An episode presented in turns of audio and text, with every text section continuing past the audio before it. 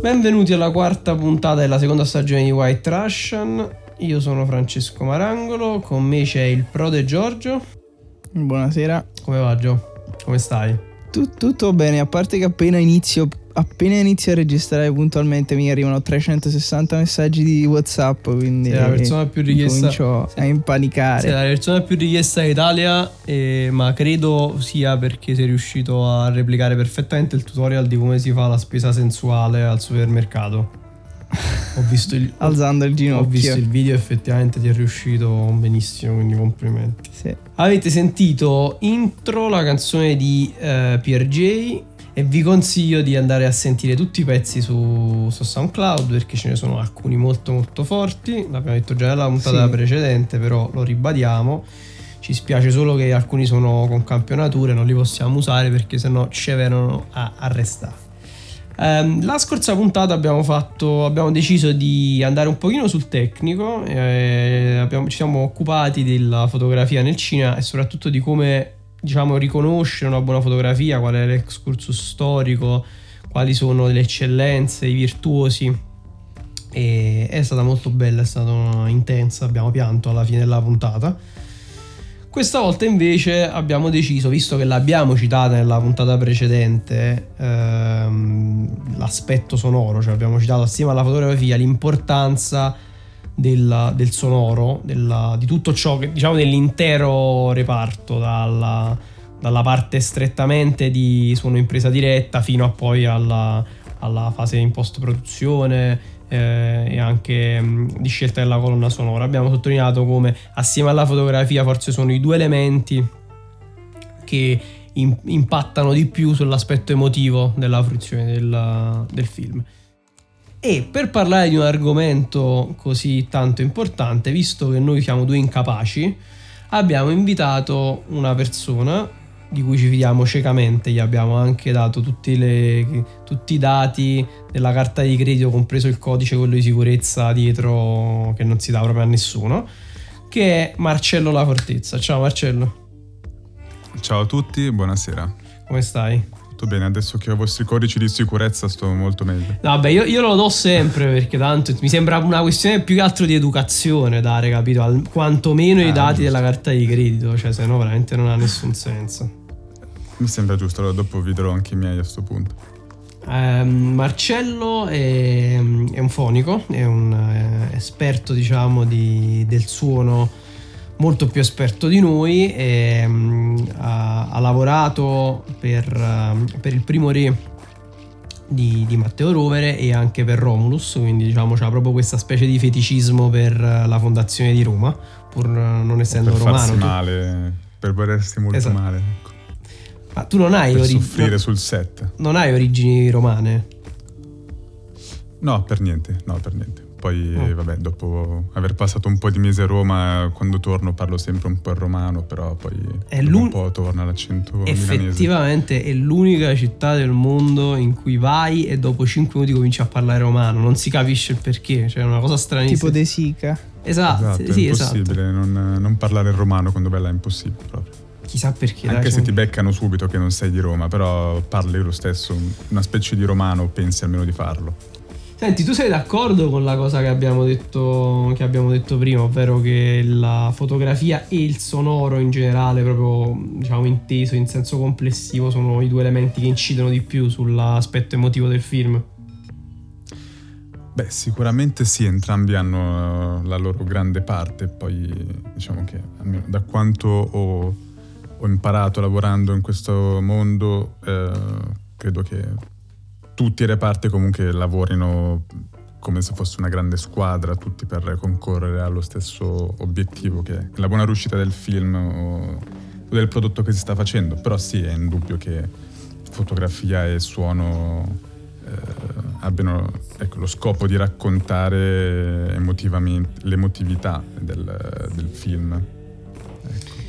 In Ma- maniere differenti, però entrambi hanno loro- nella loro maniera riescono a, a fare questo.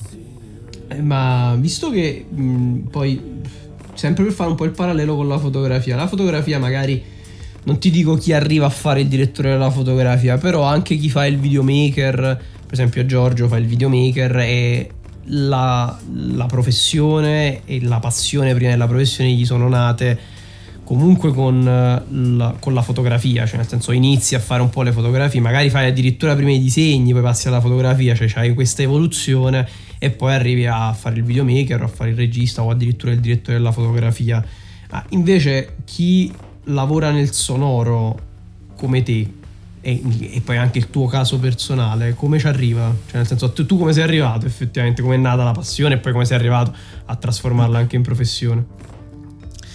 Ah, personalmente mi è nata diciamo, un po' per caso, nel senso che io da piccolo comunque, da ragazzino suonavo e poi ho lasciato, la, ho smesso di suonare, comunque ho continuato a farlo un po' per hobby, però non in maniera eh, agonistica, se così si può dire, e in un certo momento, finita finito le superiori ho unito diciamo, la mia passione e curiosità per eh, il mondo di, dietro le quinte a, a, quello della musica, del suono in generale.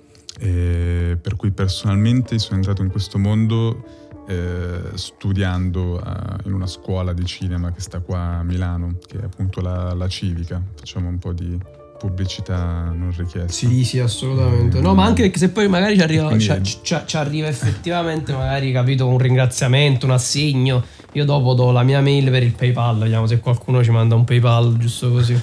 anche se purtroppo nel cinema tutto ciò che gira intorno al cinema non c'è niente da fare, ma proprio soldi quando dico che faccio un podcast sul cinema, la prima cosa è dicono sì, vabbè, ma cioè, probabilmente hai scelto l'unico settore in cui non c'è, ne, non c'è mai margine per guadagnarci in qualche modo. Facciamocene una ragione.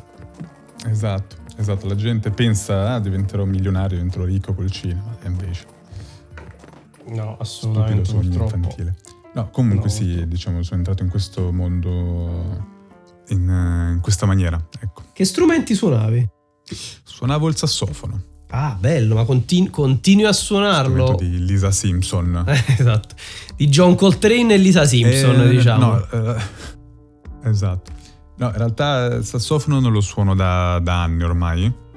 E ho continuato, diciamo, a farlo per hobby, per divertimento, tramite sintetizzatori o eh, analogici e virtuali, ecco.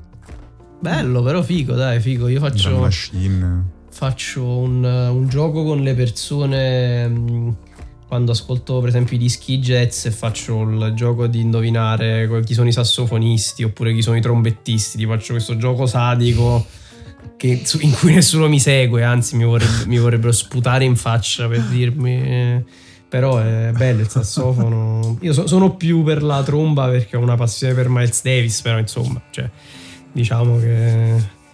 Ma sei musicista anche tu? No, io no, io sono un pochino il pianoforte, però non... cioè nel senso sono proprio il minimo del pianoforte, il musicista è l'altro, insomma, è Giorgio. Giorgio tra, oltre alle, tra i vari talenti c'è anche quello di essere musicista, quindi... Tant'è che la, la, prima stagione di questo podcast aveva in realtà anche una colonna sonora interamente sua, pezzi suoi, poi dopo l'abbiamo visto che non lo pagava. Ah, abbiamo lo... capito che non ero buono e abbiamo messo uno più bravo. No, semplicemente non ti pagavamo, tu vai solo per soldi, non, non, non, fai una cosa nella tua vita che non sia fatta per soldi e quindi ci hai, tirato, ci hai, ci hai levato. È vero, è vero. Comunque, e, ehm, allora, mm, inoltrandoci magari un pochino anche più nel tema, um, senza andare troppo diciamo sull'excursus storico perché non, non, ha molto senso. Diciamo che il sonoro forse anche più anzi sicuramente di più del, del technicolor della parte diciamo dei film a colori ha cambiato il cinema perché eh, il passaggio obiettivamente da un film muto eh, che aveva la necessità, soprattutto quando erano film con molti dialoghi, tenendo presente che i film muti di base non avevano molti dialoghi perché ovviamente dovevano fare di necessità virtù, eh, però quando erano un pochino più parlati avevano ovviamente il problema di dover introdu- inserire i dialoghi. Visivamente, c'è quel famoso intervallo con quelle, quelle che sembrano slide di PowerPoint con i dialoghi anche molto buffi perché ovviamente poi dovevi associare un secondo dopo aver visto la scena, il dialogo, il tono di voce, il modo in cui veniva pronunciato. Quindi il passaggio al sonoro è stato effettivamente una specie di, di rivoluzione. Prima con Marcello parlavamo di quello che era stato il, il, primo film eh, in cui si è sperimentato il sonoro ed era uh, The, The Jazz Singer, il cantante di jazz di Alan Crossland. Tu mi dicevi che però in realtà quello è solo il primo uh, in cui si è inserito un, uh, un, un, elemento sonoro, però non è anche il primo dove si sono inseriti dei dialoghi, se non sbaglio, o comunque insomma non è proprio quello dove si è inserito il sonoro in modo più articolato. No, in realtà No, cioè, è stato il primo in cui ci sono stati, sono stati inseriti dei dialoghi, ah, però okay. in minima parte, tipo che erano, sono state veramente poche battute, per il resto era tutto musicato. E il vero, diciamo, primo film interamente dialogato è stato The Lights of New York, di non ricordo chi in realtà. Eh, che, eh, Però eh, sì, ecco, diciamo che fino a prima i, i film non erano completamente muti in un, nel, in un, certo senso, nel senso che comunque erano sempre spesso e volentieri accompagnati da, da stacchetti musicali o comunque da, anche da eh, orchestre che suonavano dal vivo. Chissà come deve essere stata la prima volta in cui all'interno di un cinema o comunque insomma si è visto un film con, uh, con il sonoro. Comunque il um, Lights of New York era di Brian Foy che è un regista proprio di quelli veramente del, del, dell'anteguerra nel vero senso della parola. Eh, in realtà ci sono anche altri registi al di là di quelli che noi leghiamo all'immaginario del cinema muto, quindi Charlie Chaplin, Buster Keaton che hanno, che hanno condizionato e hanno reso grande in generale il cinema, comunque hanno segnato un'epoca, però sono quelli che appunto noi colleghiamo di più al cinema muto, però ci sono stati anche dei registi poi celebri per film non muti, il caso specifico è il caso più celebre è, Hitchcock. Ehm, con il pensionante che eh, anche lui si è trovato a dover a dover girare un film si è trovato in un'epoca in cui già c'erano i primi film, insomma, col sonoro, però per una questione di budget ovviamente c'era una bella differenza tra il film col sonoro e il film senza e quindi ha deciso di girarlo così. Tra l'altro Hitchcock aveva ha, aveva già all'epoca, pur essendo uno dei primi film, una filmografia lunghissima, vastissima, quindi avrebbe probabilmente fatto il film anche senza la cinepresa, quindi avrebbe, lo avrebbe disegnato lui se avesse potuto.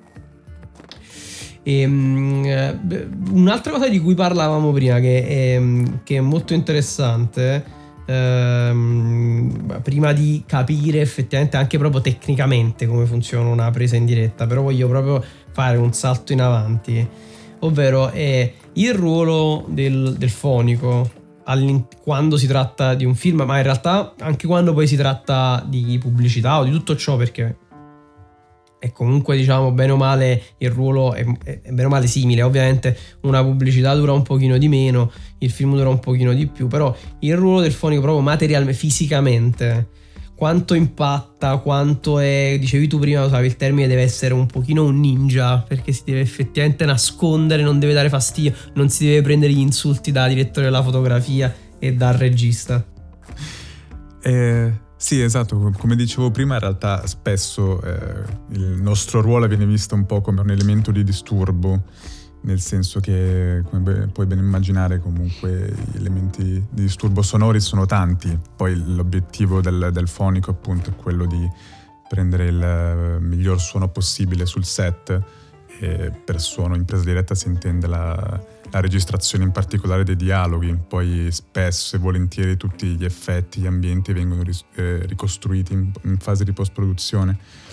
E per cui eh, comunque gli elementi di disturbo ormai sono tantissimi, che vanno da, dagli aeroplani, dai lavori del cantiere o qualsiasi altro che possa essere. E in quei momenti là non è possibile girare, mentre magari per la camera è possibile girare, per il suono no. E spesso veniamo additati come i, eh, i disturbatori. Però ma, comunque è, sempre ma, per la buona quant- uscita del, del, prodotto finale, ecco. quanto incide la... E poi sì, diciamo, la, la, cosa del ninja, come dicevi te, è per via del fatto che un, specialmente il microfonista deve riuscire a... Uh, è, è, un po' un ninja sul set, nel senso che deve eh, appunto non, non, entrare in campo e muoversi anche il più velocemente possibile per poter catturare bene le voci degli attori. Ma, eh, eh, ma vai Giorno, vai, vai, vai. In, in merito a ciò volevo dire una cosa, volevo, volevo anche, anche, ricordare una, una, figura, cioè una figura, un personaggio del un fonico importante che era quello lì di Star Wars, non so se ricordate la storia del, del fonico con i pantaloncini. Che... Penso che la ricordate con i pantaloncini rosa, insomma, è diventato famosissimo per questa cosa. E ovviamente quando si pensa ah, al sì, ninja, sì. comunque. No, non, ric- non la ricordo questa storia. Non, non, non ricordo questa storia. È questo, questo Ken Nightingale, come mi ricordo si Ninja, chiama, ma sempre con stile comunque.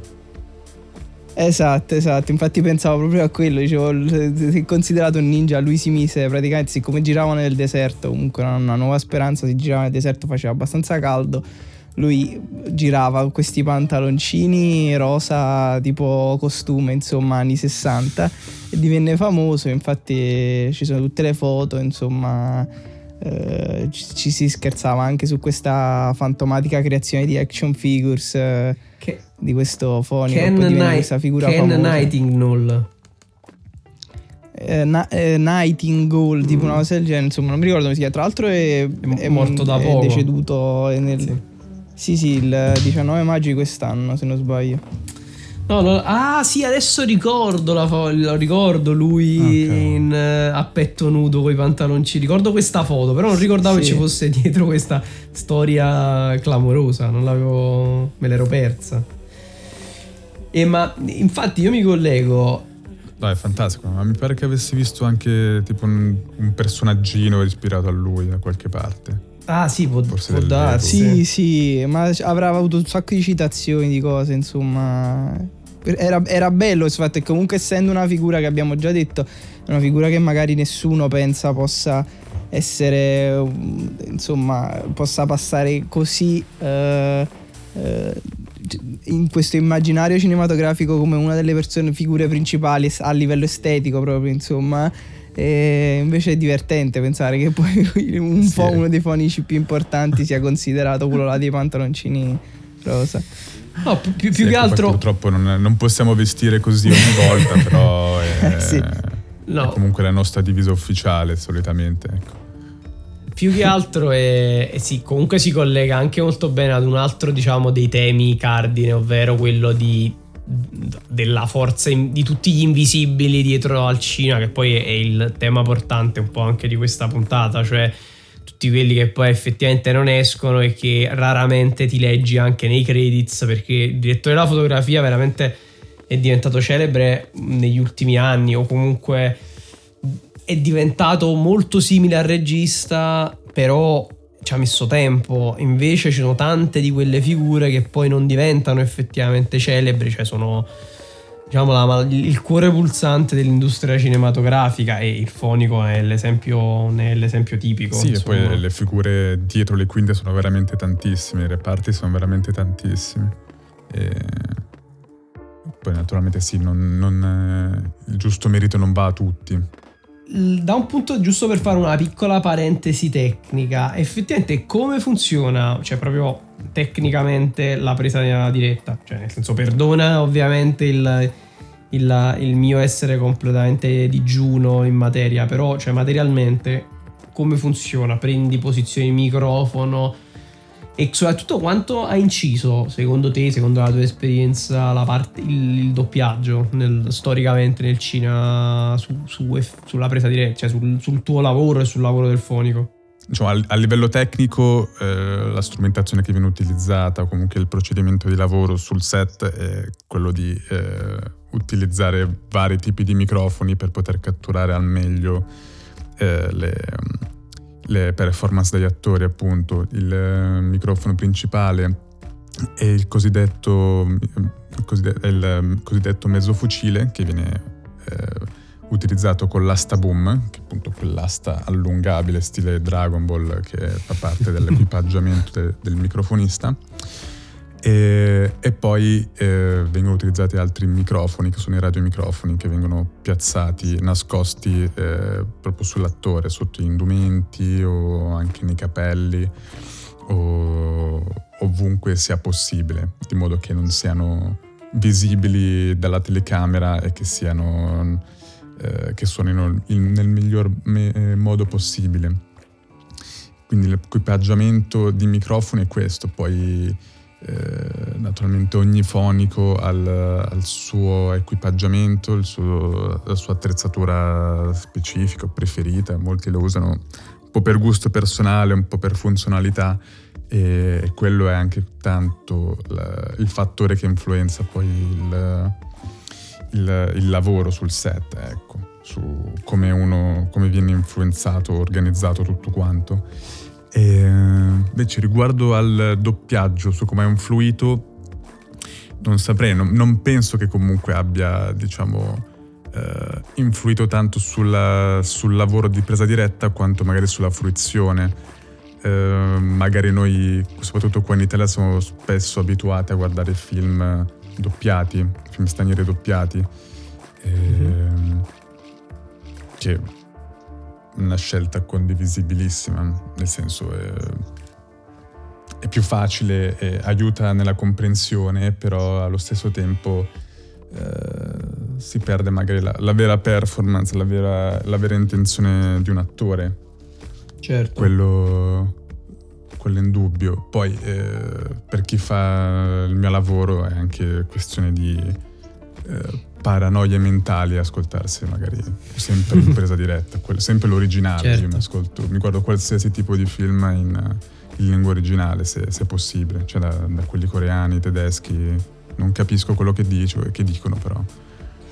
Abbiamo, noi abbiamo fatto tempo fa, facciamo una puntata con, um, sul doppiaggio con Alessio Cigliano, che è uno storico doppiatore italiano, e, era comunque molto interessante perché ovviamente um, avevamo diciamo, strutturato in modo da, da, essere chi è pro il doppiaggio, chi è contro il doppiaggio, nel senso che eravamo diciamo, varie, varie fazioni.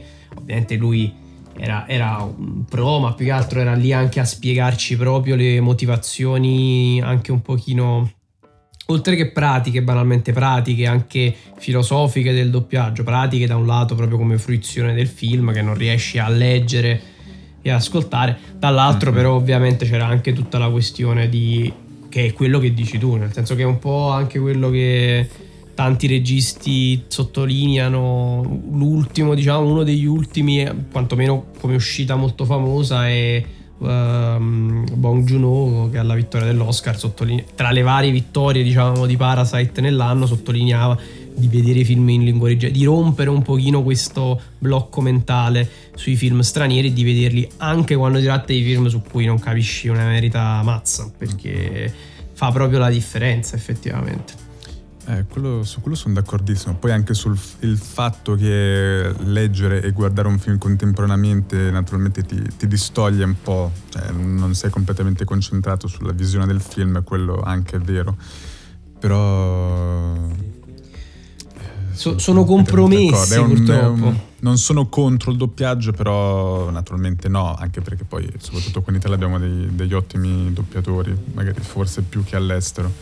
E però mm, sicuramente cambia la visione del film, cambia, cambia totalmente. Certo, certo. Anche l'intenzione del, sia del regista che degli attori è, per quanto possa essere resa bene non sarà mai esattamente quella.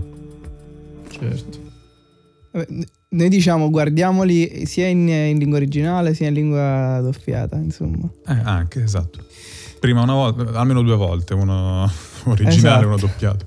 Sì, sì, no. Mm, Parasite, per esempio, l'ho visto in, entrambe, in entrambi i modi. Mm, diciamo dei film, degli ultimi film usciti su cui si è discusso molto anche della questione. Joker, per esempio, è uno di quelli su cui si è discusso mhm. tantissimo. Mm-hmm. Su vederlo in lingua originale o meno, o meglio, cioè nel senso diciamo che era un 90% a favore della lingua originale e un 10% residuo che però invece sottolineava che la performance di Giannini è stata comunque di alto livello, però per esempio l'ultimo film di Tarantino, C'era una volta Hollywood, è un film che l'ho visto in entrambi i modi ed è godibilissimo anche doppiato per la bravura dei doppiatori storici di DiCaprio e di Brad Pitt, di cui non ricordo il nome, Giorgio se li ricorderà sicuramente. Comunque è un, è un discorso molto interessante perché in generale anche questo incide poi su tutta la questione di, del, dell'impatto che è il suono, perché effettivamente il doppiaggio, il dialogo, i dialoghi fanno parte anche quello della, è un po' quello che dicevo prima nel, con il cinema muto, ovvero quando i dialoghi dovevano essere scritti su un, su un, foglio e dovevano essere intervallati alle scene è proprio tutt'altra cosa, cioè sentire la persona che ti che, che, dice, anche quando effettivamente è una lingua che tu non capisci, cioè magari in coreano che non parli il coreano, però sentire quella, ton- quella tonalità o quella parola, poi la associ alla traduzione ed effettivamente riesci a dare un senso, hai una sintesi anche tua. Esatto, sì. Poi magari eh, non so se sono cose che notano più gli addetti ai lavori o cosa, però si anche un, uh, cambia anche un pochino la, la, qualità del suono, nel senso che eh, nei film doppiati comunque il, il, dialogo doppiato ce l'hai proprio in faccia, diciamo, lo senti in, mm. in primo piano, eh, mentre com- comunque diciamo che nei film il dialogo ha sempre eh, la priorità sul resto, però eh, comunque ha, è mixato in maniera tale da essere più omogeneo rispetto a tutto il resto, mentre col doppiaggio vai a perdere anche tutta una serie di eh, effetti o comunque ciò che la presa, la presa diretta eh, vera sul set va, viene persa, per cui una, una sottile differenza sicuramente c'è. Poi spesso, eh, soprattutto nei film di Hollywood, viene ricostruito tutto a posteriori in, eh, in, post, in fase di post-produzione, per cui eh, non si perde tutto, però ecco, una, una differenza si, sicuramente c'è. Certo. Ehm, ah, tu hai lavorato con, eh, con Matteo Rovere, o meglio, insomma, diciamo per il primo re con lui, poi mh, per Romulus io non, non, credo che tutti gli episodi siano girati da lui, o mi sbaglio magari, o è semplicemente ha girato il primo come funziona, diciamo, storicamente nelle no. Romulus ha girato i primi due, okay. poi i primi due episodi sono suoi, gli altri sono di eh, Michele Alaic e Enrico Marialtale l'esperienza è, è, stata simile, nel senso che ti è sembrato effettivamente un, una prosecuzione o si nota, al di là del fatto che ovviamente gli attori sono diversi, um, il set è diverso, è passato anche il tempo, però ti è sembrato effettivamente che c'è di essere sullo stesso, più o meno sullo stesso set.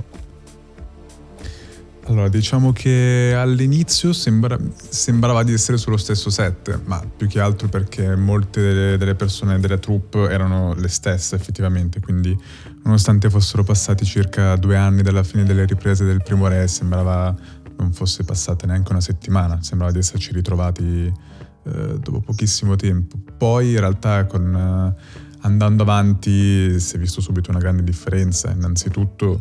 Eh, non so se avete visto il primo re, ma comunque lì eh, sì, sì, sì. parlando di suono, comunque di dialoghi, le sono molto risicati. Sono, I personaggi sono molto più be- bestie rispetto a Romulus. E, mentre in Romulus comunque eh, c'è una gran quantità di, di dialoghi, cioè ha una parte molto importante, in più in, tutto in proto-latino. Lo ha imparato un pochino il proto-latino a furia di lavorare. Eh, devo dire che alc- alcuni eh, che parlavano in romano li capivo meno di quelli che parlavano in proto-latino, spesso. Però vabbè, qualche parola sì, è rimasta. No, Poi... io, ho, io ho visto, ho visto, entra- cioè, ho visto il primo re e sto seguendo Romulus, diciamo, appena escono effettivamente le puntate. Il primo re mi è piaciuto, devo, devo dire mi è piaciuto. Il Romulus, le prime puntate non mi convincevano, poi devo essere sincero che comunque capisco anche la necessità ovviamente di una serie televisiva di dare una struttura ai personaggi di un certo tipo e raccontare delle storie anche in un certo modo, cioè la scrittura di una serie televisiva anche se oramai le serie diciamo cosiddette brevi vanno per la maggiore, però è completamente diversa rispetto alla scrittura di un film. Eh, però il, il, il, primo re mi è, piaciuto, mi è piaciuto molto, nel senso che al di là comunque di, mm, del, de, delle interpretazioni, però Matteo Rovere lo trovo, mm, lo trovo un regista, uno di quelle risorse preziose per il cinema perché comunque effettivamente fanno anche qualcosa di nuovo, provano a fare qualcosa di nuovo, non che sia sempre necessario, eh, perché comunque il cinema italiano nella sua tradizionalità e nei suoi grandi registi ha, ha tanta roba, però lui, Sidney Sibilia, ehm, il regista di, lo chiamavano Gigrobo che non mi ricordo mai come si chiama. Ehm, eh, Mainetti. Mainetti, eh, sì. Mainetti, insomma fa piacere, cioè fa sempre piacere vedere film, loro film, perché vabbè, Matteo Rovere poi in particolare ha, una, ha un suo approccio con, con il, il, cinema, il cinema, credo hollywoodiano, nel senso che anche eh, Veloce come il vento era un film che ha aveva mm. molto del, del, cinema hollywoodiano. Cioè, io ho, recentemente ho visto um, Ford vs. Le Mans effettivamente molte, eh, molte scene. Hai fatto un po' di, hai fatto un po' di, di, di mix. Cioè, Ford vs. Le Mans. Scusami, Ford, Ford vs Ferrari. Eh, perché era, era, Le Mans 66 e Ford vs. Uh... Esatto. Eh, quello è un altro film dove c'è comunque un bel lavoro del sonoro, a parte ovviamente sound design, missaggio e tutto quanto. Ta- Mi piacerebbe eh sapere sì, che lavoro c'è anche per quanto riguarda i dialoghi in quei, in quei bei filmoni hollywoodiani, questi bei filmoni hollywoodiani. Ehm... Beh, diciamo che comunque sì, eh, sicuramente Rover e tutta la Groenlandia stanno portando un po' una ventata d'aria fresca eh, in Italia. Poi probabilmente riguardo all'approccio hollywoodiano che dicevi, penso che ci sia anche perché loro sicuramente guardano forse un po' più all'estero che all'Italia. Diciamo che anche la mossa del proto-latino è un po' funzionale a questo. È un po' senso, il... Non hanno mm. neanche bisogno di doverlo doppiare all'estero, basta... Mettere i sottotitoli. Basta i sottotitoli. Anzi, lo doppiano in Italia, perché in effetti... In italiano è doppiato. Eh, in, in, automatico, su, se lo vedi su Sky va, in, va doppiato. Vabbè sì, è un po' l'esperienza, esatto. diciamo, tra quelle più, più pop e mainstream che fece Mel Gibson con La Passione di Cristo e poi vabbè eh, esatto. Insomma, sì. Apocalipto, vabbè, Apocalipto è, sarebbe stato paradossale proprio il pensare di non farlo in, in, in lingua in azteca, credo fosse, o comunque qualcosa, diciamo, di, di Sud America antica, di America Latina antica. E, ehm, su, diciamo che eh, sia per Romus che per il primo re, sul, il primo re credo ancora di più perché ricordando il set lo ricordo davvero molto fangoso, molto, molto particolare. Romulus è stato anche peggio. Ah sì, Romulus è stato anche peggio, ma ecco, effettivamente come, come, hai fatto? Cioè come ci si approccia quando eh, le scene sono in primo luogo tutte all'aperto, molto spesso sono scene o, o d'azione o comunque che hanno dei cambi particolari eh, di, da parte della regia e in più soprattutto le condizioni atmosferiche, climatiche sono così tanto ostiche, come, come si fa? Ma anche i costumi. Anche i costumi quando eh. effettivamente non puoi mettere che non puoi mettere microfoni. I radiomicrofoni. Mm. Come ci si approccia? Che bisogna sperare di arrivare a fi- vivi a fine giornata più o meno. Perché veramente in alcune situazioni sembrava quasi di essere in guerra in Vietnam. Nel senso che, appunto, come dicevi prima, eravamo completamente eh, soggiogati, comunque soggiogati dal, dagli eventi atmosferici, sia naturali che, che, non, nel senso che spesso c'era pioggia naturale o pioggia finta, eh, fango vero, quello era sempre vero, fino alle ginocchia, caldo, freddo, qualsiasi tipo di intemperie ce la, ce la siamo beccati. Eh, e là bisogna andare. Bisogna bisogna ma rispetto ad una situazione diciamo un po' più normale un po' più tradizionale ehm, si, si, si, si, fanno molte take cioè si ripete effettivamente beh è una cosa che poi non è che dipende tanto dalla, dal, dal, vostro reparto perché dipende anche da altre cose però mh, per tua esperienza si fanno molte molte più take. Mm, beh quello dipende tanto da da quello che cerca il regista e da cosa si riesce a ottenere, perché ho visto magari anche in altre situazioni più semplici, par- paradossalmente più semplici, vedere molti più take che venivano presi, mm. per, girati per ogni singola inquadratura, molti di più rispetto a quello che poi invece è successo in una situazione molto più complicata e estrema come su Romulus. Ah, per dire abbiamo girato anche nelle nelle grotte, in grotte vere eh, a 500 metri e passa dentro, dentro, la, dentro la, terra, non, non, in profondità però in, sì, sì. in lungo. Eh, ecco. Eh, sì, tutte le, nonostante le, le difficoltà, no, non, ricordo una, gran, così, una, quantità così elevata di take per, per inquadratura.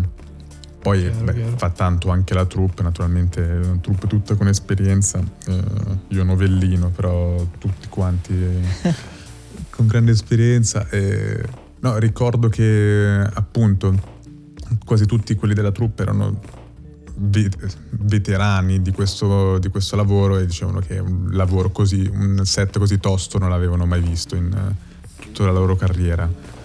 Bene, vabbè. Per cui bene, è stato un bel battesimo del fuoco, ecco. Vabbè, dai. Um, il Revenant italiano. Es- esatto. eh, in effetti, insomma, a, a suo modo eh, ci rendiamo conto anche che ovviamente il, stiamo parlando di budget diversi, stiamo parlando anche di aspettative completamente, completamente diverse, però... Um, sì, però io, io, personalmente l'ho apprezzato altrettanto il film, se devo essere molto molto sincero.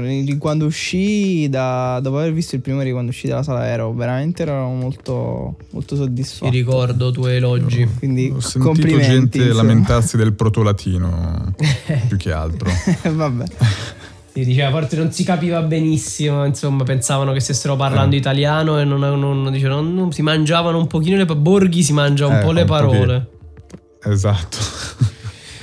un po' come in generale su Suburra o su qualsiasi film romano. Eh, esatto, sì, sì, esatto. Ehm, ma ehm, l'abbiamo effettivamente perché anche la puntata precedente abbiamo da, detto un po' la nostra su quelli che possono essere un, le indicazioni su film da vedere per riconoscere effettivamente quando la fotografia è buona. Ah, in questo caso, quali sono i film da sentire, cioè da vedere e sentire secondo te, o quantomeno quelli che dopo aver anche intrapreso la carriera hai cominciato a notare, cioè cominciavi a notare la differenza e dicevi no, qua effettivamente è stato fatto un ottimo lavoro, ci rendiamo conto che rispetto alla fotografia dove è molto più evidente l'impatto che ha un buon direttore della fotografia rispetto a, al reparto sonoro, però... Uh, allora, secondo me uno dei trucchi possibili per capire che è stato fatto un buon lavoro, comunque c'è stata una certa attenzione e cura riguardo al sonoro e, e sicuramente la musica. Ascoltare la musica, se è troppo invadente spesso è, è perché il film o il prodotto non ha nient'altro da dire e quindi cerca di coprire in, in, tal, in quella maniera con la musica. Eh, diciamo, se c'è la, la, classica, quella che viene chiamata un po' musica d'ascensore, che quindi è semplicemente mm-hmm. un tappetino che deve star là a trattenere, però non racconta n- nulla o comunque è compl- sempre persistente, già quello è un segno che magari non c'è. Come gli occhi del cura. cuore.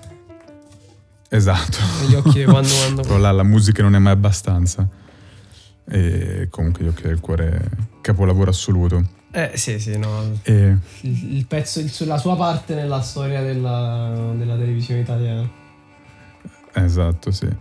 E, um, e comunque appunto diciamo, essendo che il, il sonoro come, il, come, la fotografia ha la funzione di raccontare o comunque di eh, trasmettere un'emozione o di anche aiutare il, lo spettatore a immergersi, eh, si possono fare caso a varie, varie cose come eh, la presenza di effetti o di ambienti. Gli effetti spesso non sono solo eh, messi là per raccontare quello che accade e basta, ma sono anche messi appositamente per magari creare tensione. Non so, riguarda degli esempi, eh, riguarda magari dei, dei, alcuni film o serie tv che sto guardando ultimamente, per esempio mi viene in mente Mindhunter, che secondo me è un lavoro sul suono spettacolare. Eh, Mindhunter to- E- tocchi proprio uno di quei tasti, capito? Giorgio adesso si Mamma mette a mia. piangere, Eh. piange per tutto il resto. È una ferita aperta per me, Il pensiero che non Ma faranno, senso- no, perché il pensiero che non faranno una terza stagione sarà, capito? Perché non si sa quantomeno, oppure diciamo è molto probabile non verrà fatta una terza stagione. Si, si piange, si piange a dirotto. Eh, è- Io sì, sono terribile. stato in lutto per qualche giorno. Eh, ti capisco Giorgio, anch'io lo sono. Io me la sto guardando per la seconda volta questa serie. Eh sì, è una cosa che Secondo me è incredibile. è una cosa che ha attraversato. Io credo di essere arrivato alla quinta o sesta volta di rewatch perché veramente. Perché poi David Fincher, vabbè, per me è proprio. ce l'ho nel cuore. Però dopo quest'ultima decisione un po' mi ha, mi ha spiazzato. Ma posso dire, poi tra l'altro, secondo me chiudere alla seconda stagione è veramente una bastardata. Ieri ho visto, Esatto. ho finito di vedere Fleabag eh, su, su Amazon, che non avevo mai visto, non so se vi è capitato di vederlo, ma nel caso ve lo suggerisco. No, ma me la segno. È Fleabag. molto carina, eh, scritta dalla protagonista, ma, ma diciamo è una di quelle serie, è stata una di quelle serie di rivelazioni degli ultimi anni che hanno vinto Sì. hanno vinto agli Emmy eh, svariati premi e ho finito di vedere la seconda stagione convinto che ce ne fosse o meglio prima che finisse la seconda stagione ero convinto che ce ne fosse una terza. Mentre vedevo l'ultima puntata ho letto che non, non ci sarebbe stata che la protagonista nonché sceneggiatrice della serie ha detto quando hanno vinto l'Emmy ha detto che non ci sarebbe stata una terza stagione perché bisognava chiudere il momento di picco cioè meglio di così non si poteva fare e non l'avrebbero chiusa ed è stato proprio una, una cosa veramente un, un dolore, sia perché effettivamente la serie era molto carina, funzionale, piacevole da vedere, ma anche proprio scritta bene, molto emozionante. Poi perché la seconda stagione ti dà quel senso di soddisfazione, dici vabbè ma almeno una terza, cioè almeno la- una terza che fa schifo, che perlomeno mi fa venire voglia che non- tu non la fai più. Però la seconda è proprio una bastardata. Poi Mindhunter in particolare, che ci hai fatto aspettare... mm, ehm, ci avevi fatto aspettare... Oddio, come si chiama? Come si chiama lui? Ma anche BTK. perché rimane proprio così sospesa nell'aria poi come finisce, cioè manca Sì. ancora di Eh, tutto eh, esatto, cioè... da raccontare. Eh, esatto, esatto, cioè veramente dici... Vabbè, comunque insomma. Ehm, va bene, guarda... mm, Io eh, direi così eh, siamo riusciti per stranamente grazie al tuo, al tuo intervento a rimanere anche un pochino nei tempi, in quei i utopici tempi in cui vogliamo rimanere per permettere di dare un podcast che sia fruibile e che non sia da sei ore. Quindi diciamo che chi- qu- quasi chiuderei, chiuderei. Noi tendiamo a chiudere le puntate con un piccolo consiglio, con un pi- piccoli consigli per gli acquisti su cosa vedere, cosa sentire, Ok. cosa leggere. È irrilevante, cioè, nel senso può essere un film come un libro, come una serie televisiva, come un programma, qualsiasi cosa. Ok. Un fumetto. Fu- no, personalmente se devo consigliare dei film eh, che ho trovato interessanti dal punto di vista sonoro, consiglio vabbè, 1917, eh, uscito l'anno scorso di, di Sam Mendes, vabbè, a parte la, la scelta registica di simulare un, un eh, totale piano sequenza anche dal punto di vista sonoro e soprattutto è interessante anche capire come abbiano fatto a, a lavorare in presa diretta con un Eh. tipo di regia di questo tipo. Eh, anche Uncut Gems, Eh, Uncut Gems è uno di quelli, su- è effettivamente uno di quelli che prima quando parlavi della questione musica e dialoghi mi è venuto in mente perché noi lo citiamo spesso come esempio di film ehm, in cui l'audio, soprattutto all'inizio, la musica è molto forte e copre anche proprio i dialoghi, ma li copre proprio e Esatto. ci sembra effettivamente una di quelle cose volute, cioè evidente perché è troppo strano per non essere voluto. Eh, no certo, ma anche come per esempio anche in Tenet, non so se l'avete Sì, visto. sì, assolutamente. Anche lì è... A parte che sono uscito dal cinema con le orecchie sanguinanti perché ha un volume Sì, sì. allucinante in generale, però anche la, la musica è persistente per tutto il film, però cioè, si capisce che è voluto ed ha un certo senso il- per dare un impatto al tutto, non è appunto musica d'ascensore come si diceva prima, però è, è piazzata coscientemente e comunque c'è un, un grande lavoro anche su tutto su tutti gli effetti e, e sul resto, quello sicuro. Però sì, è strano vedere, cioè sentire la musica che sommerge completamente il dialogo non è, non è usuale. E invece il, il sito, quale sito ci volevi consigliare? Eh, di siti, allora, ehm, c'è per esempio il blog di Mirko Perry, che è il sound designer del Primo Re e di, e di Romulus. E lui ha lavorato anche su, su Pinocchio di Garrone o comunque un, eh, un grande sound designer in Italia, è molto interessante, parla di varie curiosità e analisi sue riguardo al suono, al mondo del suono, anche a livello un po' più tecnico. E se volete vedere o ascoltare curiosità riguardo a, al mondo del sonoro, comunque come vengono realizzati certi effetti, o comunque lavorazioni che sono dietro vari film, se no c'è anche il sito Soundworks Collection in cui parlano di tutto il processo di lavoro che c'è dietro a grandi film come bello. queste sono le cose Man. proprio che Giorgio si va poi a vedere se le va a spulciare sì, infatti io sto scrivendo. le cose che si sente si, mi sto salvando sì, tutto, sia il, sia il, blog che Soundworks Qua, quasi, oh, cioè, quasi, ti odia perché le hai suggeriti tu e non le ha suggeriti lui adesso. un, po' ti no, odia. Ma, ma, veramente, per poi io, cioè, io suono, registro, faccio produzione audio, però stranamente il, ehm, l'ambito dell'audio, cioè insomma il mondo dell'audio rapportato al cinema è una cosa che non so per quale motivo non ho mai approfondito, è, una cosa che mi manca e vorrei tantissimo approfondire, quindi veramente apprezzo questi suggerimenti, mi sono segnato, salvato dai preferiti tutto quanto.